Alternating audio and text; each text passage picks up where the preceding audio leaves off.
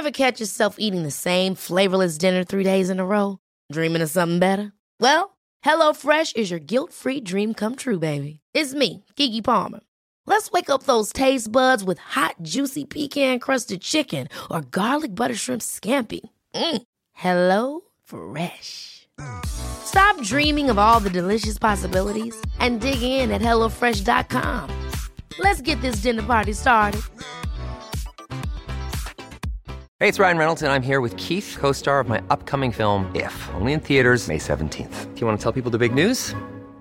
All right, I'll do it. Sign up now and you'll get unlimited for $15 a month and six months of Paramount Plus Essential Plan on us. Mintmobile.com slash switch. Upfront payment of $45 equivalent to $15 per month. Unlimited over 40 gigabytes per month. Face lower speeds. Videos at 480p. Active Mint customers by 531.24 get six months of Paramount Plus Essential Plan. Auto renews after six months. Offer ends May 31st, 2024. Separate Paramount Plus registration required. Terms and conditions apply if rated PG. There's never been a faster or easier way to start your weight loss journey than with PlushCare. PlushCare accepts most insurance plans and gives you online access to board-certified physicians who can prescribe FDA-approved weight loss medications like Wegovy and Zepbound for those who qualify. Take charge of your health and speak with a board-certified physician about a weight loss plan that's right for you. Get started today at plushcare.com slash weight loss. That's plushcare.com slash weight loss. plushcare.com slash weight loss.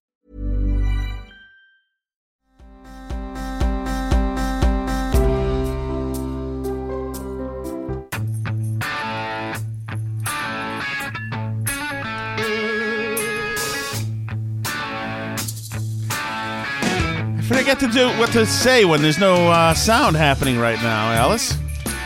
We are doing a cold open today. Welcome to the Burn Barrel. Tom Shattuck here with Alice Shattuck. Um, and we are doing a cold open today because we simply don't have time to do a hot open or produced open, whatever that is, because we figure eh, the more time we can save uh, f- from just doing show, the better. Alice has to race to work. You look beautiful tonight, Alice. Thank you, sweetie. I love you. Jeez, you gotta go away tonight. You look so beautiful. I mean, I don't have you know ignoble intentions, but I'm just saying that I would like you to be around. All right, here we go. Before the guys start accusing me of being a, uh, a wimp. okay, a lot happening today, and um, we'll start at the border. The the world utopia did not happen as a result of the Biden administration.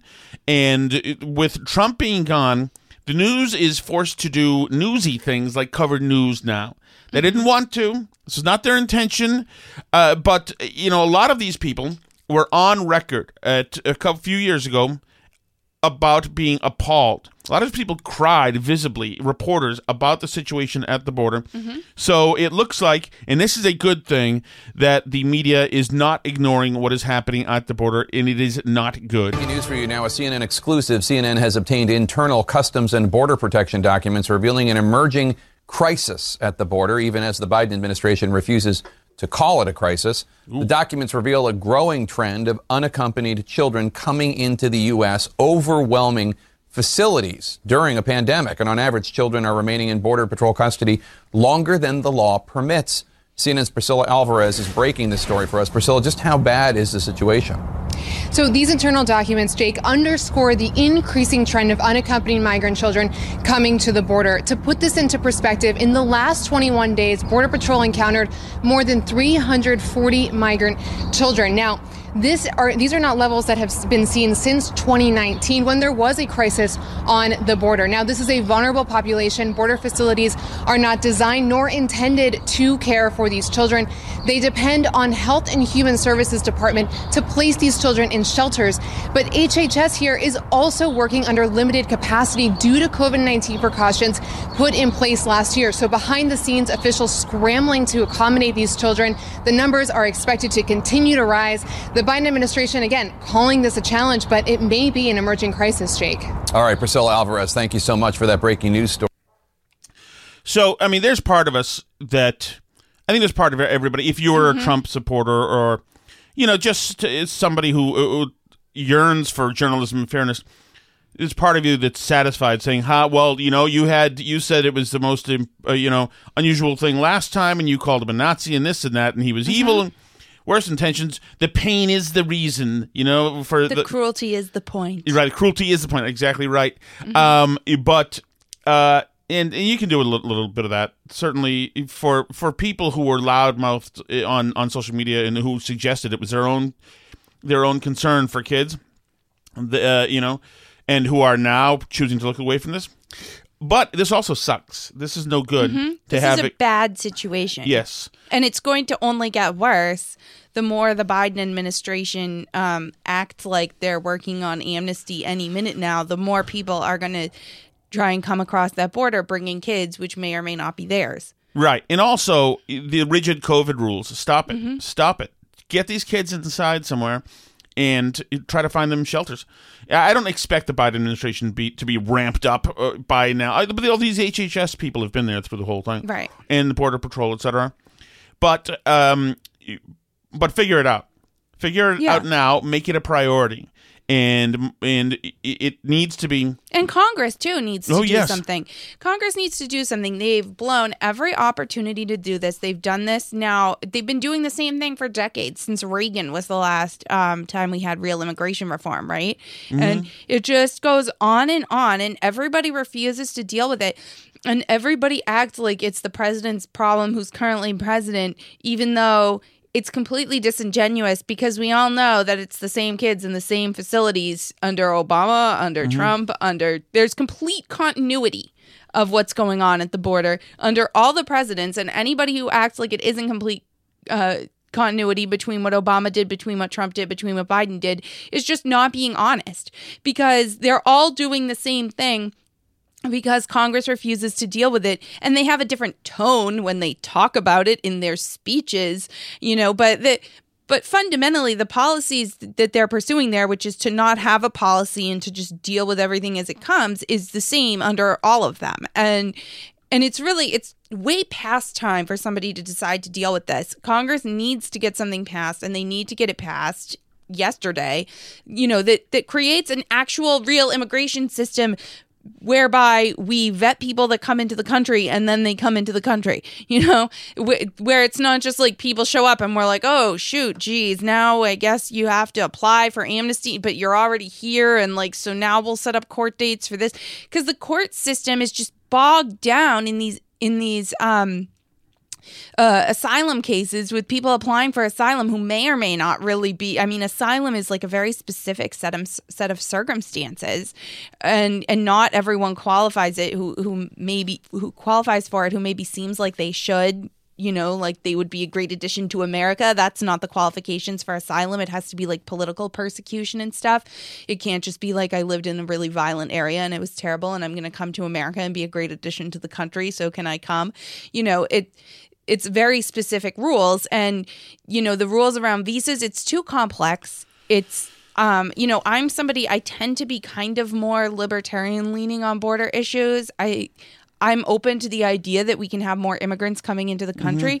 But um, you know, I know a lot of immigrants who are great additions to America. My dad's an immigrant, obviously, um, but I'm not sure. Yeah, that might not be the best example. But um, anyway, there are immigrants who are great additions to America, and I'm open to the idea that um, that you know that we should have more of them coming in but uh they it, we have to have like a system through which to process them by which people apply and we make sure that they're not criminals or they're not you know terrorists or any of these other things. And then we allow them to move here through a legal pathway not just like everybody shows up and then we deal with it in the courts and bog everybody down in this nonsense for years and years and deport people and they come back et cetera et cetera. You know there has to be some kind of like line to go through and right now that's not even happening. It's just a mess. And it's con- going to continue to be a mess because biden for uh, all the they're saying out loud words like don't come right now but they're signaling that they're going to do amnesty soon. So everybody just wants to get across the finish line before the amnesty passes because then they'll be here. You know, you know it's interesting? You think that these politicians are craven because a lot of them want illegal immigration Mm-hmm. because they're going to be Democrats. Although that's changed a little bit. uh yeah so if they think that these are future Trumpers coming over, then maybe that Yeah. that might be uh, give us a chance for some compromise. Right. And I, I mean, I think that what happened in 2020 demonstrates that uh, there was a great article today um, from David Shor, who actually was canceled at one point. Um, last year briefly, but this was in uh, New York Magazine saying that Trump was good for the Republican Party because the party's messaging att- under Trump attracted so many more of these voters. We saw a really big increase in non-white voters in the Republican Party, um, you know, particularly amongst Latin American immigrants, and um, in a lot of cases, it seems like I mean Nate Silver was tweeting about this today too that uh, basically in the message testing that they've done, a lot of what made those communities vote for Trump was like the pro police message, too. That when the Democrats were saying, we're going to defund the police, like people who lived in some of these neighborhoods were like, whoa, wait a minute. And that that really um, hurt Democrats in Yeah. 2020 and, and helped Trump. Um, Well, also, you know, just culturally, the fact that Donald Trump and Barack Obama share a constituency of a handful of millions of people right. is good.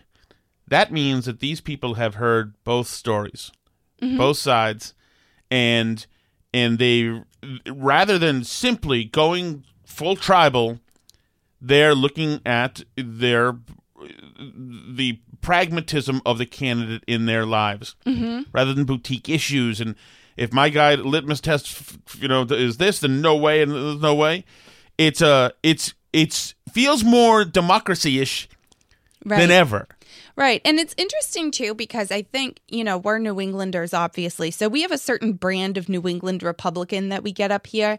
Um, Charlie Baker, who's the governor of Massachusetts, is a great example, but there have been others. You know, Romney governed like this in Massachusetts too, where it's sort of the liberal on social issues, pro gay marriage, pro, you know, trans rights protections bills so they can use whatever bathroom they want, um, you know, for all this stuff, but then more fiscal restraint, economically conservative, lower taxes, less welfare. Um, and there's been like a consensus amongst the Republican elite that the you know prior to Trump that this was the direction the party needed to move that that's what a moderate Republican was was liberal on social issues um, and conservative on fiscal issues and what Trump showed and I think some people had been saying even prior to that is that there's not really nationally a huge constituency for that. There are not a lot of Charlie Baker type of people across America, you know, who are more socially liberal. In fact, it's the opposite that there are more people who are for, you know, for example, economic stimulus relief payments or a Yang universal basic income or, you know, increased help for uh, like families to encourage people to have kids, you know, who are pro, you know, paid parental leave, but are more conservative on social issues who see um you know this stuff that the left is doing with canceling people with women with destroying women's sports with this social justice stuff and defund the police and these other things. And they're saying like these cultural issues like we're pro family and we're pro com- safe communities that are patrolled by police officers. You know, we're for this stuff. We're for normal culture. We're not woke, but we do think there's a place for you know the state to be more liberal helping people economically. And so it's actually true that there's a bigger constituency and this is the constituency that Trump spoke to that you know is for the government helping them get some kind of health care you know, but is not for uh, defunding the police, uh, destroying women's sports, et cetera, et cetera. You know, they're not there on the woke issues, but they are there on the economic issues. And that's really the constituency that Trump spoke to. And that I think a lot of minorities fall into that basket of people that are not uh, necessarily full as fully on board with the Democratic Party as the Democratic Party believes that they are. Agreed, Alice. Thank well you. said. Thank you. All right, moving right along now. Uh, leave it to a a congresswoman from Massachusetts to come up with a really stupid idea. we are not surprised. H.R. 1 is bold, transformative legislation which fights voter suppression, promotes access to the ballot, cracks down on money in politics, and provides transparency to the American people. Passing this bill has never been more urgent. We must act to protect and preserve our democracy. My amendment gets to the heart of H.R. 1 and recognizes the contributions that young people continue to make to our democracy. By lowering the federal voting age from 18 to 16 years of age, my amendment would enfranchise young Americans to help shape and inform the policies that will set the course for our future. Okay, two things. One thing I want to get to quickly. Mm-hmm. I'm going to be positive today. Okay. She is a, an immaculate reader. Mm-hmm. I would be st- st- tripping over every other word if I had to read in front of those people, in front of the cameras, etc. And I don't. I, I just don't hear too many people, even in Congress, who are reading, speak so clearly. She didn't have to get do one word over. right. She's really good at that. Mm-hmm. Like she should be a broadcaster, or, or I, I'm, I'm just very impressed. I think that she might be the best reader in that whole building. uh, two, uh, no, we're not having moron teenagers vote. We are 18 is bad enough. 18, So- I would like it to be 30 now. In Massachusetts, people have. I was interested to see this proposed federally because in Massachusetts, there's people proposing that um, we should not only have 16 year olds vote, but allowed to hold office. Somebody sent us this um, from the good old town we used to live in. Somebody was proposing. oh, this. hold office at like 16? Yeah. So imagine as if school boards aren't insane enough and and city councils and every other meeting as though they're not run by enough crazy people. Let's get some uh, teenagers into the mix and see how things go. Yeah, go. teenagers are dumb. I'm sorry, and I was Mm-hmm. one, and you were one, and they're universally dumb. Now, now this is where I refute myself Mm-hmm. because adults are also dumb. That's true. But we're switching out dumb. I think the problem is that for me, teenagers are they have no knowledge, they have no wisdom, Mm-hmm. and they're very romantic. So they have no practical experience with any part of life. Right. So it just and and but they do generally have Judeo-Christian beliefs of um you know of of being treating your neighbor well and of being uh, benevolent etc so i'm sure that every 16 year old in the world wants to give a you know million dollars to every american because that would lift up the poorest of us etc Yeah. which is actually there are people in congress who wanted that too. But um so no they're dumb. And no no. You know what? Also no on a personal level a 16 year old right now has everything that I didn't have. They've got a phone where they can watch every TV show and every movie ever made when they want to, constantly. they can go listen to any song they want to, anytime they want to, constantly, anytime. When, when mm-hmm. I was a kid, you would have to hope that the radio station played it. They might have, when you tuned in, they might have just played it. And you might, it might not be on for another three hours. Yep. Or if you wanted to really hear it, you'd have to pay sixteen dollars for a CD for one song and twelve other crappy songs. So no, they they have too much, way too easy, way too easy, and that's just That's the- why you're mad at teenagers and they shouldn't be allowed to. Oh vote. yeah, that's just for starters. There's a whole other set of issues that Mm-hmm. they have that I'm angry, ang- jealous of, envious of. And As I've brought up before on this program, uh, our dear listeners, this program saves us a lot of money on therapy because Right. Tom can out all of his problems with the youth When I was a kid- and, yes, when I was a kid, Alice, a teenager, if someone took a picture of you, what you were doing in that nanosecond is what's coming out. there was no second try. There was no rematch. There was no do-over, and there was no knowing what the picture was looking like that. You'd pick it up at the store, and then you'd see, oh my god, I have read. I look like that. That's me. Oh my god, and that was it. Now everybody can decide, and have filters, and you know you can put yourself in the moon, in the moon if you want to in a picture. That you can everybody everybody can make themselves look thin if they want to. Although I'm I've reached the point where that's not even possible anymore. But but this is no no. I don't like young people. I'm angry at you all, and I'm mm-hmm. I'm angry. yeah. So speaking of that, uh, looking thin, Mm. we've been trying to get Tom a vaccine. I've been going on the website from time to time and making some attempts. No Because so I'm a far. teacher. Are you a teacher? What qualifies me, Alice? I don't understand. Um, so we believe that you have two conditions that qualify you, which are I don't know that I'm asthmatic. Um, high blood pressure Oh, oh, all right, Alice. Oh, yeah, that's true. That is true. and uh, and what is the other one, Alice? I don't know. well, I, you know what? I have In order to a enlighten you, consumption. I'm just going to go ahead and read you this amazing article. Oh, new subject? I read today. New subject. Okay. This is from Slate. uh, by Emily Duke. The headline is I am fat. To get the vaccine, I had to say I am obese. Ooh. Subhead The word has done incredible damage to my body. Get used to it, Emily. Incredible damage to her body? The, the word has done damage to How her is body. that possible? Wouldn't McDonald's have done incredible damage to her body? Name, date of birth. Do you have a pre existing condition? Yes. I had practiced saying it out loud. Oh. God. Obesity. It I- was I was it was going to be my secret, but now I'm outing myself to you. That and the fact that you know I'm wearing size 74 pants. I'm am I going to have to out myself, Alice? I think you will. Okay, is anybody nobody's Maybe you around, should right? practice saying it out loud. Nobody's around, right? Okay. I may be obese.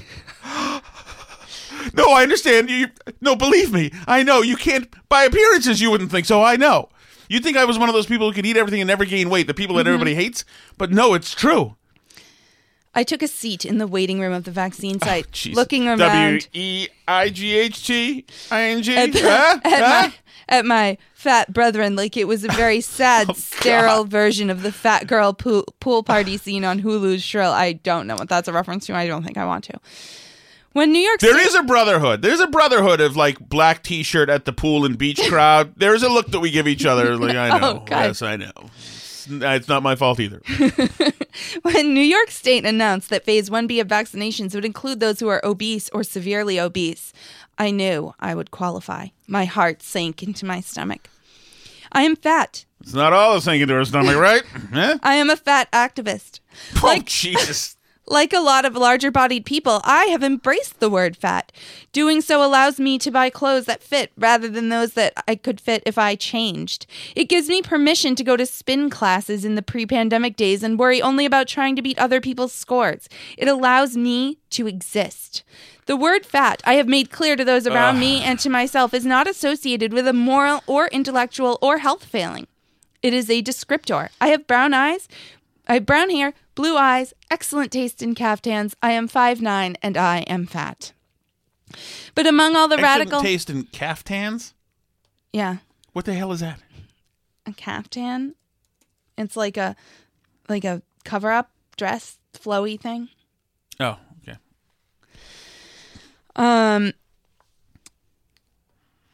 so, but among all the radical self love coffee mugs I've seen, I love being obese has never been one of them. The word obese elicits an unparalleled grief in me.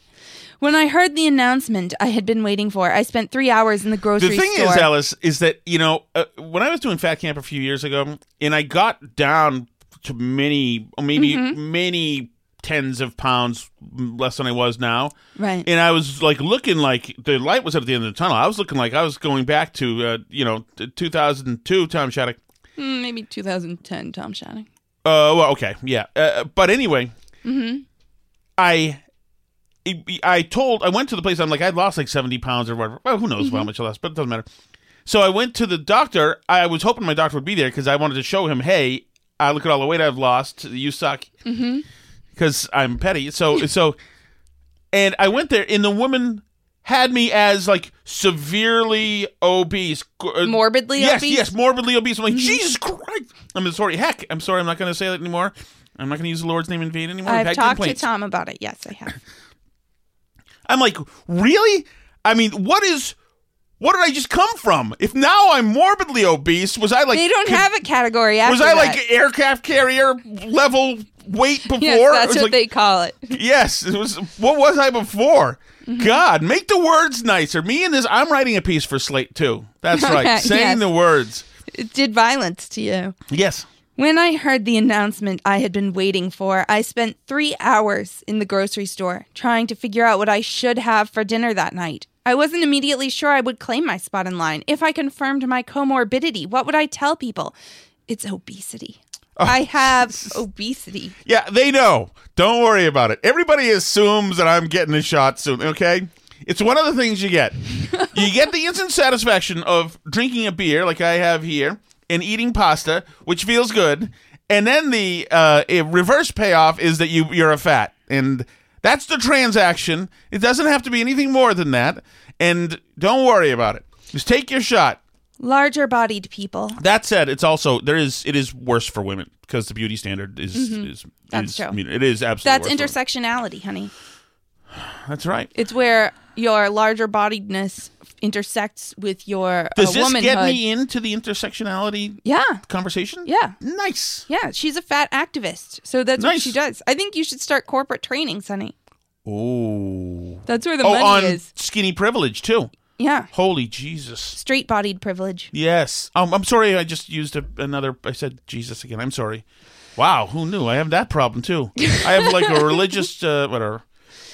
Larger bodied people are often told that their weight is the result of their mind, a lack of willpower, a lack of knowledge about nutrition, or in my case, an emotional weakness. So then we hear all about her life and her eating disorder.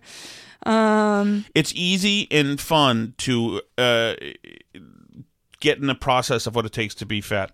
It is tough to get unfat and it takes discipline. And as you get older, you have more things. There are many more excuses for you to start tomorrow. And so that's what I would say as as your uh, health coach, strength coach, and fat coach. Um, what's her name? Debbie. um, who, who? Hers- oh, this? yes. Emily, I believe? Emily, uh, I will tell you that I would say that uh, you you're going to have to start making wise choices. So she apparently had an eating disorder. She's embraced being fat now. She's Okay, pro being fat. So she's good. Um, and then she talks about how hard it was to weigh herself. Um, and you know, I don't even get a number when I use my scale. I get an Yeah, well- error. so she reminded herself how problematic BMI is as a measure of health and how it leads to the perpetuation of weight discrimination in the diet industrial complex, things that actively harm the health of larger bodied patients. complex. You know what else?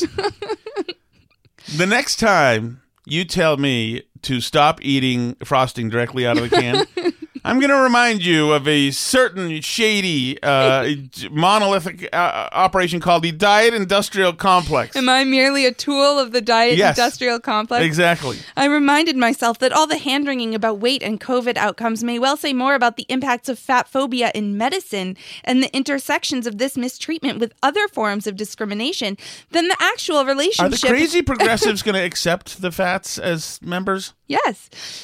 Uh, than the actual relationship between a virus and somebody's body size. So she feels, in case you couldn't understand that, I'll translate. She feels that the fact that uh, COVID 19 outcomes are worse for fat people is because medicine is fat phobic.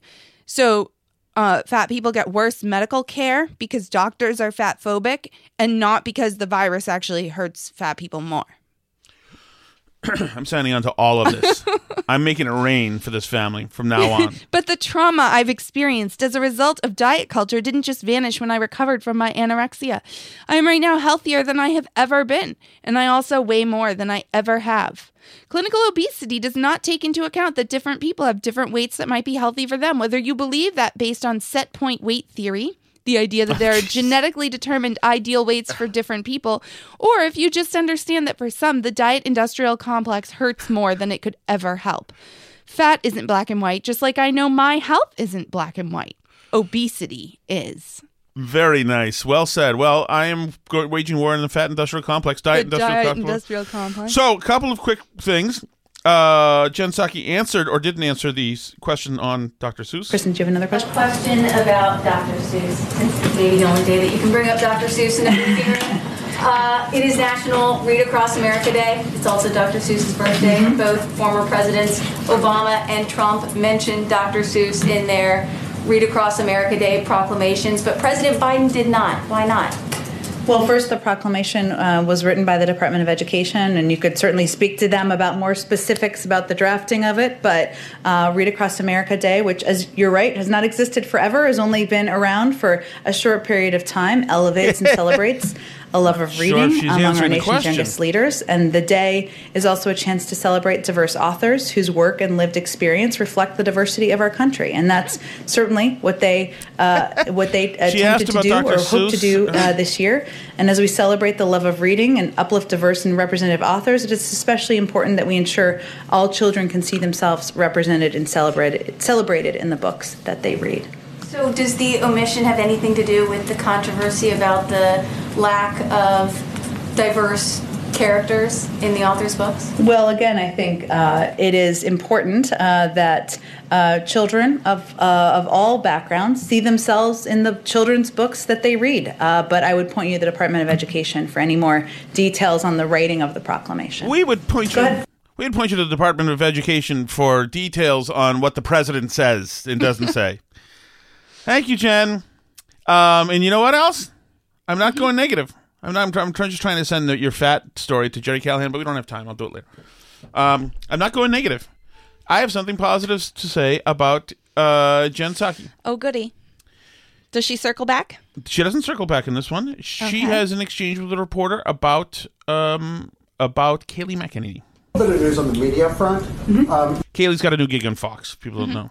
your predecessor, Kayleigh McEnany, um, has just signed on as a Fox News contributor. Um, wondering if you have any good wishes for her, advice, and if she does have a show, if you'd be willing to go on. Sure, I, I've done I've done Fox News Sunday twice now. I'm happy to go on a range of shows. Uh, I will say that uh, I knew Kayleigh a little bit, not well. Um, I met her um, when we were both CNN contributors, and uh, we did a few shows. I'm not sure how many together. Um, like many Americans, uh, we disagree on political issues, but we talked about our families, our spouses, sports, all sorts of things in the green room.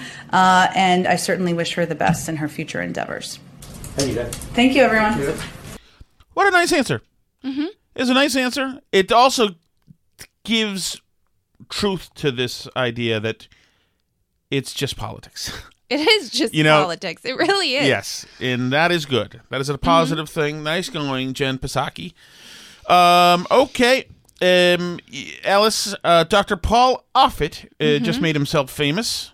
Is we figure out what flu strains have been circulating in places like Australia or South America, which sort of pr- predicts what, what strains are likely to come into our, our country. There's been so little flu in those, those two areas. I, I think it's going to be hard for us to try and figure out what flu strains to pick. But you're right. It's, if we mask and social distance every winter, we will see a dramatic reduction in flu, which usually causes hundreds of thousands of hospitalizations and tens of thousands of deaths. I wonder whether that would be, will be the lesson uh, from this.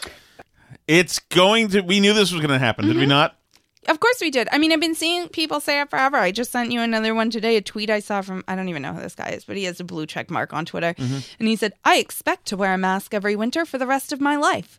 The flu is nowhere near as bad as COVID 19, but it still kills thousands of Americans every year, and wearing masks dramatically reduces the spread. It's a tiny individual sacrifice for such major benefits to society. So, and I see comments like that all the time, every day. I could find you a new one every day of somebody saying, like, you know what, we should really just wear masks all the time. It's great. It's perfect. It's awesome. It keeps your face warm. I saw somebody say you know, it's today. kind of like a lot of people. You know what it is? A lot of people don't like fat people because they see it and they say, "Oh, that kind of person." It's because gluttony and this and that, whatever. Mm-hmm. And they're right generally, but but you know, and it's a way to judge. Mm-hmm. And this is just simply another way to judge. That's what it's going to be about. Right. I'm a better about, look at person this. now I've 'cause I have a he does- mask. He doesn't have a ma- He doesn't care about our health. We care about his. Doesn't care about ours. So you know, let's go home and get on Facebook quickly and, and make sure this is uh, Documented properly- in the Yes. community that so and so didn't wear a mask. Yes.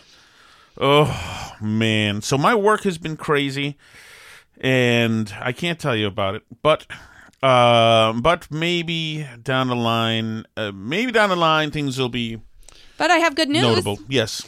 The CDC is announcing that if Americans get a COVID 19 vaccine, they can gather indoors without masks. No way. So I know that breaks the hearts of all the people who are hoping to continue ratting out their neighbors for daring to be near each other indoors without masks on. But um but your time of doing that is drawing rapidly to a close. That is really a huge step. It really is. Yeah. That is remarkable that they are saying that. it's unbelievable and it's fantastic and That's in our own houses with our families. yeah, we'll be allowed if we're vaccinated. It's remarkable one that they ever said we couldn't, and now it's remarkable. if you both get the shot, we will now allow you to see each other indoors in your own home with other vaccinated people. Will there be a time when various people can handle the cooking in crock pots and Thanksgiving? Or is there Ooh, still I don't one know about that. designated? Let's not get too crazy. Let's not get too crazy. When will we uh, put I the- think we should have everybody eat a separate TV dinner In each separate only- room. Yeah, in each separate room. I don't want to get too nuts with the close contact with others. I mean, that's another thing is I see people saying like, I can't believe how unsanitary we all were before COVID. I've seen parents complain Mm. about like blowing out birthday cake candles. Can you believe we would just let one kid spit all over the cake and then we would serve it to the other people there? Oh, disgusting. I can't believe we ever did that. Let's never go back to blowing out candles on cakes again. I just, some people don't want to go back to normal. No. Uh, Biden said yesterday that he thinks we'll be back to normal by this time next year. My hope is by this time next year, we're going to be back to normal and before that. Nice. Which it's interesting because he says every American's going to be able to get a vaccine by the end of May. So I don't really understand how those two things go together. Hmm. If we can all get the vaccine by the end of May, Yes. how does it take that long to then be allowed to go back to normal? Well, the teachers unions haven't voted on when we get to be, go back Oh, to normal okay. totally, and they tell Fauci, and then he Mhm. tells Biden. So Yes. Well, update my sister is feeling better. She's been laid low for several days by COVID. are, are you you have permission to say this? Yes, I do. Well, then again, you didn't t- say which sister, so it could be Mhm. any of them. That's not necessarily one that uh, that they may know. Yep. Well, that's good. That's good. I look forward to getting. I'm glad it was a nice, nicer day today. Thank you, everybody, for listening. You're awesome. Today's a shorter show. Alice has to bolt, um, and uh, but we'll be back tomorrow with a more normal show. And uh, and uh, we appreciate all of the great emails, etc. We're getting. And uh, we we we'll get back to we'll we'll Feel be free to tell responding. Tom that he can't insult Christianity anymore. Yes, I apologize for that. I've it's just such an effective thing to say, and it's not a swear. It's that middle ground. I'll have to find. Oh, you know what? I, But I'll people want- are actually less offended by your swears than by that. Well, uh, some people. So I want your uh, solution. I need something effective to say that's not a full expletive, but also not blasphemy. What about doggone it? That's not good enough. I'm not. I don't want to use anything. You know that that Joe Biden says. You know, horse woggle. You know, no, no. I need something good to say that feels like What in tarnation? Right. I need something that feels like it's offensive and making the room shake, you know, with its venom, but no, doesn't necessarily do it. So please uh, just uh, DM us or email us or any of those things. Um, yep, you can reach out to us and let Tom know what he's allowed to say on Twitter. That is at Burn Barrel Pod. You can also reach us on Facebook.com slash Burn Barrel Podcast. You can send us an email that is burnbarrelpodcast at gmail.com. Uh, you can leave a YouTube comment too. That's a Tom Shattuck's Burn Barrel on YouTube. You can subscribe wherever it is that you listen to podcasts, but please do write us a review if you feel so inclined. C'est la vie.